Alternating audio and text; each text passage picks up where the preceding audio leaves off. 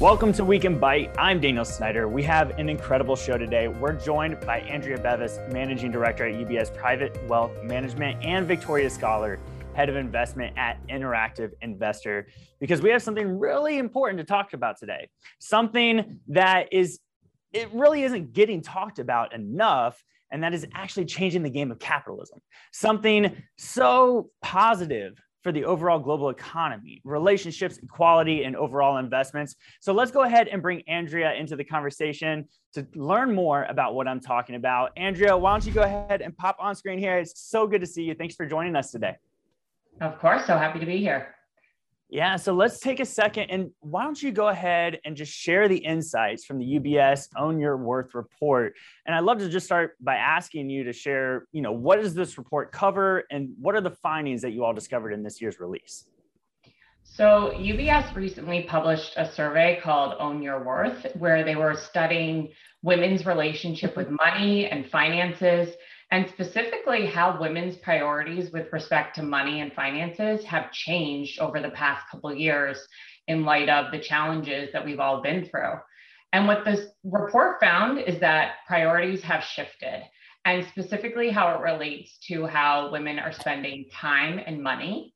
And women are more committed now than ever before in, to use their money as a tool to affect change. And they really are motivated to have their values align with their investments, with their portfolio, the charities that they give to, and even their careers. We found some women are just changing their careers to align more with what their values are. There's something here in the report as well. I'd love to get your your views on.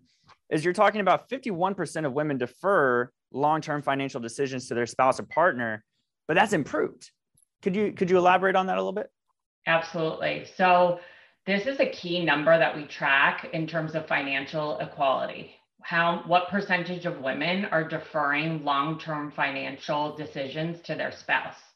And while the number at 50% is a lot higher than any of us would like to see, you pointed out that the good news is that that number has improved um, over the past couple of years. And we think one of the reasons it's improved is because uh, women it was a wake up call, the pandemic, right? And the challenges that uh, families have been through the past couple of years. And they realized the importance of financial engagement in the house. Yeah. And what is it over at UBS that all of you are trying to do to help women in regards to this? We're really trying to educate first and foremost. Uh, we're trying to empower women to communicate to their spouse that it's important uh, what your opinion is and what your financial goals are. Um, educate them as financial advisors. That's our job, to, and to facilitate a conversation between two spouses and help them to meet their financial goals. And we're really encouraging women that you know if you're if you're interested in engaging, just to start somewhere and focus on what interests you the most, right? So for some women, that might be the day to day finances, right? Money coming in, money going out. For others, that might be giving to charity, charities. And for others, maybe the longer term financial decisions in terms of planning for your kids' education, helping aging parents, things like that. Yeah, there's power in that too. I was actually just speaking the other day with my wife because we actually have it set up for a monthly donation for philanthropy and stuff. And I think that's a big area that not a lot of people are talking about or thinking about. So when it comes to philanthropy, I mean, what was it? Nearly 70% have increased their support over just the past two years during COVID, during like the pullback, during like that blows my mind. Were you surprised by that as well? Um, I was not surprised by that, to be honest. I mean, and it goes back to the theme of this report, which is um, live life with greater purpose and use your money and put your money where your mouth is, right? And whether that's increasing charitable donations, whether it's increasing time that uh, women are giving back and helping out at these uh, various charities, right? There's no time like the present. And I think women are, specifically are very engaged in terms of giving back. I love this part that you uh, sent over in my notes as well about, I, I call it the three L's right? Liquidity, longevity, and legacy. Would you yep. mind just elaborating more on that? Sure. So we find that it's helpful to give a framework both to men and women in terms of how to view your financial portfolio and your assets. And uh, the framework is called the three L's, exactly like you said. So the shorter term money is in the liquidity bucket. So for the next year to three years, how much money do you think that you'll need? You keep that more liquid. Uh, the longevity portfolio is how much money will you need over the course of your life? And then the legacy bucket is whatever is left over, what money are you getting? What, how much money, if any, right, is available for your legacy, for your kids, for charitable uh, causes, whatever you want your legacy to be. Hopefully, not to the government, right? And um, the three L's then, uh, the asset allocation that is influenced by each of those buckets, right? So in the liquidity bucket, we want to make sure that our clients have easy access to that money versus the legacy bucket, we might have a longer time horizon there. Also, you have this this mention of ESG investing, which I think is, um, you know, we've we've had a lot of video interviews with people over the last few months about ESG investing and how there is a huge female focus and and they actually care about ESG investing. What was it that your survey found in regards to that? So it, it ESG investing definitely goes in line with investing in line with your values, which women is very important to women. 79% of women uh, stated that they found ESG investing appealing to them. What I found really interesting though is that less than half those women actually hold ESG investments. So there's a little bit of a mismatch there, which I found interesting. But, and I think that over time, we'll see that number increase because clearly women are articulating that it's important to them to invest in companies that align with their values. Yeah, these are all really great points. I want to go ahead and bring into the conversation Victoria Scholar, head of investment at Interactive Investor. And Victoria, it's great to have you back on the show. We spoke, I think, back in March. Um, I, be, I believe you've been listening to all the great points that yeah. Andrea has been talking about in regards to this this Own Your Worth survey. What are your thoughts on this? Um, I think one of the first things that springs to mind that's really interesting is that I think sort of historically there's been some kind of thinking that there's been a trade-off between um, choosing your career or your investing paths in terms of um, the financials versus what suits your value and your purpose. You know, people talk about selling your soul to um, earn, earn a really high income, but I think what this report sort of suggests is that that doesn't necessarily have to be the case you know you can invest in ESG and sustainability um, without having to sacrifice returns. Um, I think the other interesting thing is that it's clear that the pandemic has expedited a whole host of different changes in society, whether that's the shift towards working from home. But with this report, it shows that there has been a lot more focus for women and for everyone on their finances. You know, there's been a lot more time during the pandemic when people have been allowed to be at home um, more time to be on the computer. You know, we've seen the rise of Robinhood that's shown an increase in investing. And so perhaps the pandemic has expedited this shift towards women being more engaged in their finances as well. Um, also, I thought it was really interesting that more than half of millennial women um, wanted to align their investments with their values compared to a quarter for boomer women or thereabouts. So that kind of just shows that the behavior is changing with age and over time. So these are really encouraging and exciting trends. Victoria, I agree with you, right? It's like I said at the beginning when we started, it's like this is such a game changer for for the investing global economy, for capitalism, for all of it, right? Like it's yeah. barriers are being broken down, more people are becoming engaged, more people are aligning, like you said, with the values of companies. And now management actually has to pick up on it and, and align themselves with where the markets want them to go if they want to stay relevant, if they want to innovate, if they want access to capital. I mean, it seems like a win win, right? Yeah, and actually, we've seen that ourselves on our interactive investor platform. We've got um, an ACE 40 list of investments that you can invest in, and it's basically the UK's first rated list of sustainable investments that investors can choose from. And there are more than 200 uh, sustainable investment options on the platform, and the 40 best in class have um, been chosen. And in terms of our data, what we've seen is in general over the last year, there's been about a 67%, I think, increase in customers being interested in ACE 40. For millennials, there's an even bigger increase. I think it's 85%. And for women, it's around 70% as well. So, again, this sort of underscores what the report from UBS is saying that there is a major shift in terms of um, a much more intense interest in aligning values with sustainability um, with investments as well.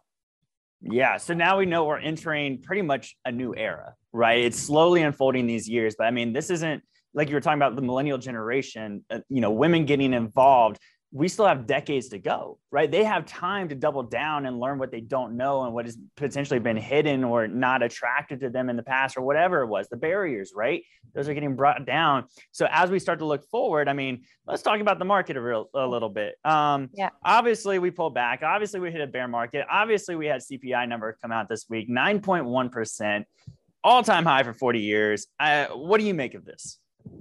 Yeah, I mean, we're at 9.1% on US inflation. Interestingly, that's exactly where we are here in the UK as well.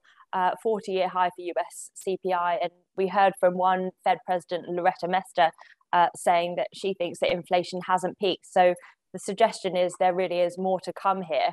Um, we've seen the Treasury yield curve invert by the most in 22 years. That was after those uh, numbers. And clearly, it's been a challenging time for the market, like you say, there's, there's no secret.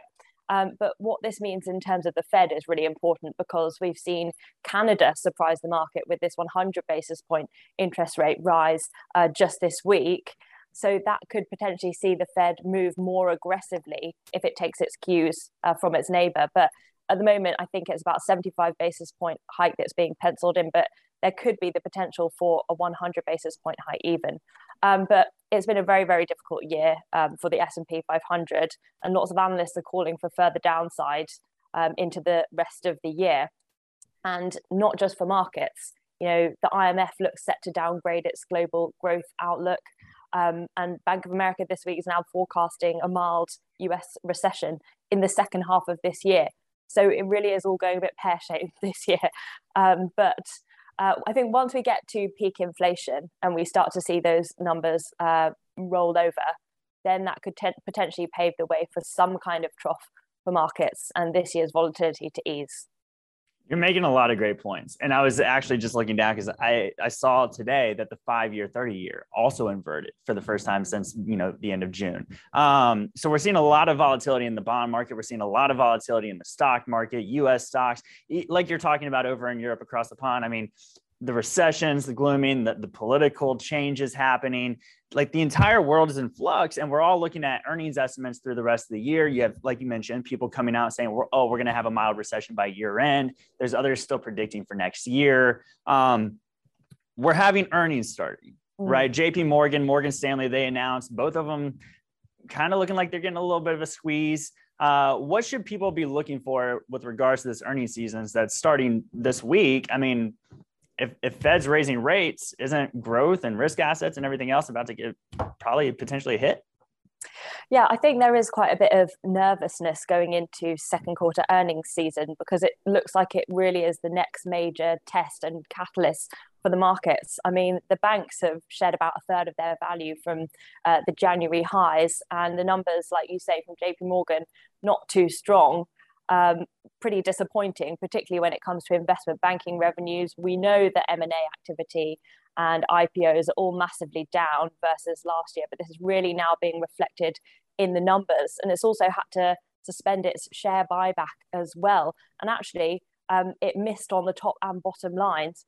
And the CEO, Jamie Dimon, has been warning about high inflation, waning consumer confidence, the war in Ukraine, so many factors uh, that are likely to weigh on the global economy. So I think that this earnings season is going to give us some clues into the strength of corporate America right now. Um, there's just so much talk about a potential recession on the horizon and whether all this inflationary pressure is going to really start to bite in terms of these corporate fundamentals. Yeah, it makes you it kind of makes you think about, you know, the Fed always wanted to telegraph everything they were doing, but this might be the most telegraphed recession coming our way. We don't know, obviously. Um, and I, yeah, and, off, and, there has been a risk actually that um, some Fed president, I can't remember which one, but one was saying this week that um, there's a risk that we'd talk ourselves into a recession, you know, because some of the underlying fundamentals of the US economy do remain very strong. I mean, the labor market in particular, we had that very strong payrolls report last week. Um, so there is a risk that we sort of talk too much about it and uh, talk it into into reality. Um, yeah. But I think there are signs that uh, the fundamentals are easing, uh, and we'll have to see how this earnings season plays out. Exactly. So let's go ahead. If we're talking about earnings, right, with with sector picks, what sectors should be people should people be looking at right now if, if we're expecting potentially an earnings pullback because of the second quarter having that you know continued high inflation? Well, I think consumer discretionary is going to be one of the first sectors to struggle. Obviously, um, given the inflationary environment, if we see major cost of living pressures, um, that's going to see belts tighten and consumers have to pull back on a lot of their spending and focus um, on the essential items instead. Obviously, so far this year, it's been really strong for energy. And if Europe's gas crisis and the war in Ukraine persist, then that could continue to see um, some upside. Uh, the banks, it's a bit of a mixed picture. You know, investment banking revenues are down, but we tend to see banks do better in a rising rate environment because they get better net interest income or net interest margins. So we'll have to see how that plays out. Um, I think consumer discretionary, um, like I say, that's going to struggle, but the staples could be relatively resilient, particularly if we do fall into a recession. And then utilities tend to do better in a rising rate environment as well. So those are some sort of potential sectors to look at. Yeah, before we let you go, Victoria, I have to get your. I, I got to ask you. Um, you know, one of the things I've been watching, and I think a lot of people are watching now as well, is Euro versus USD. Um, and and you know, this week we just saw the euro fall below the value of the dollar. You know, it's been the other way around for so long. What do you make of this? Yeah, I mean, I'm sure you've seen all the memes of um, Americans going to Europe to go shopping because everything's so cheap right now. Um, but yeah, I mean, we've seen such strength for the US dollar, not just against the euro, but across a whole basket of currencies. I think the Bloomberg dollar index is now actually the highest level on record since back in 2005. Now, obviously, this is partly being driven by aggressive rate hike expectations from the Fed. We're looking at that extra 75 basis point hike just this month. Um, but it's also the allure of the dollar as a relative safe haven because typically the yen is a safe place for investors to hide. But given the fact that it's very much on a different rate hiking path, in the sense that it's not moving towards higher rates like we're seeing from the Fed and the ECB and the Bank of England and others, that is less attractive to international investors. So, in terms of the currency market, this really is the main safe haven amid the uncertain economic backdrop, amid these recessionary fears. Um, but we're seeing the euro get hit for its own reasons as well Europe's gas crisis, um, here in the UK, the pound is getting hit by political uncertainty. Um, so there's a lot going on. It looks like the sort of king dollar will remain on top for now, for now at least. Yeah, great insights. Thank you so much. This is Victoria Scholar, head of investment over at Interactive Investor. You take care, okay? And I got to give a special thank you to Andrea Bevis from UBS for joining us today and walking us through the Own Your Worth survey. We're going to go ahead and leave a link below this video for you to go check it out. Make sure you go, you know, it's a five minute read, maybe. Go check it out. It's excellent data and stay in touch with that. All right. So now what you've all been waiting for the man who provides insights into what can move the markets next week, bringing you the top items to watch in this week's Catalyst Watch segment, Seeking Alpha's own Kim Khan. Kim, take it away. Yeah, it's um, going to be a busy week of earnings ramping up for next week. Um, you're going to get more airlines, you're going to get more banks, um, and you're going to get some big name telecoms. But I'll be looking specifically at Netflix, bringing together two of my passions, which is macro strategy and watching TV. Because um, after the Bell Tuesday, Netflix is is is going to report, and people are very worried about this number. Um, our our tech editor uh, Rex Crum did a great walk up if you want to take a look at that on Seeking Alpha about what you know, Netflix, Netflix investors should be expecting. They're going to be looking, of course, at a net loss of subscribers and plans for an ad ad supported uh, service coming soon. And but if you're a macro investor, it's also got a lot for you as well. And if you're an economist, um, it's it's going to be interesting to see how many people have made the decision to maybe rein in some spending, maybe cancel the Netflix streaming service. One of the streaming services they added, um, you know, during the pandemic, um, now have to make choices between filling up the pump, filling up the fridge, and having all these streaming services. It's also, as we've talked about just now, the dollar. It's going to have an impact on Netflix's earnings when it comes to international subscribers. So maybe the Fed will be looking a little bit at whether spending is being reined in and inflation is actually having this impact on the overall consumer economy. So Netflix as a tell for the Fed at the end of the month, well, stranger things have happened.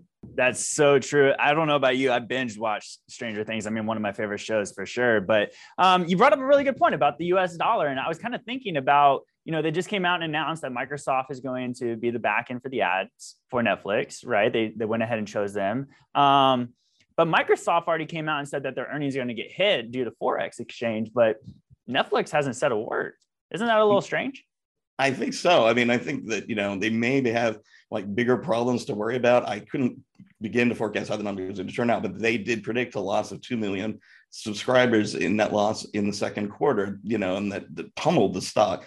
So they may be thinking maybe like, you know, enough bad news for now and we'll like, you know, kind of quantify um, what we're going to lose now. I mean, the dollars move. If you just, as we talked about the euro, if you look at it now, suddenly like, you know, they were getting, you know, a dollar 20, a dollar 30 for every euro they brought in. Now they're getting, you know, less than a buck. Yeah, and I'm just looking through our site real quick. Um, you know, the quant scores, and I'm on the valuation grade of Netflix. Uh, and I'll throw this up on the screen so everybody can see it but the price to book and the price to sales and the price to cash flow, I mean, the price to cash flow is insane. Like there's no way, and the Quant has our sell rating on it. So, I mean, it's something definitely to watch for. Um, we'll find out soon enough, and then maybe we can talk about it on the other side. Yeah, definitely. All right, Kim, you have a great weekend. We'll talk to you again here soon. Thanks.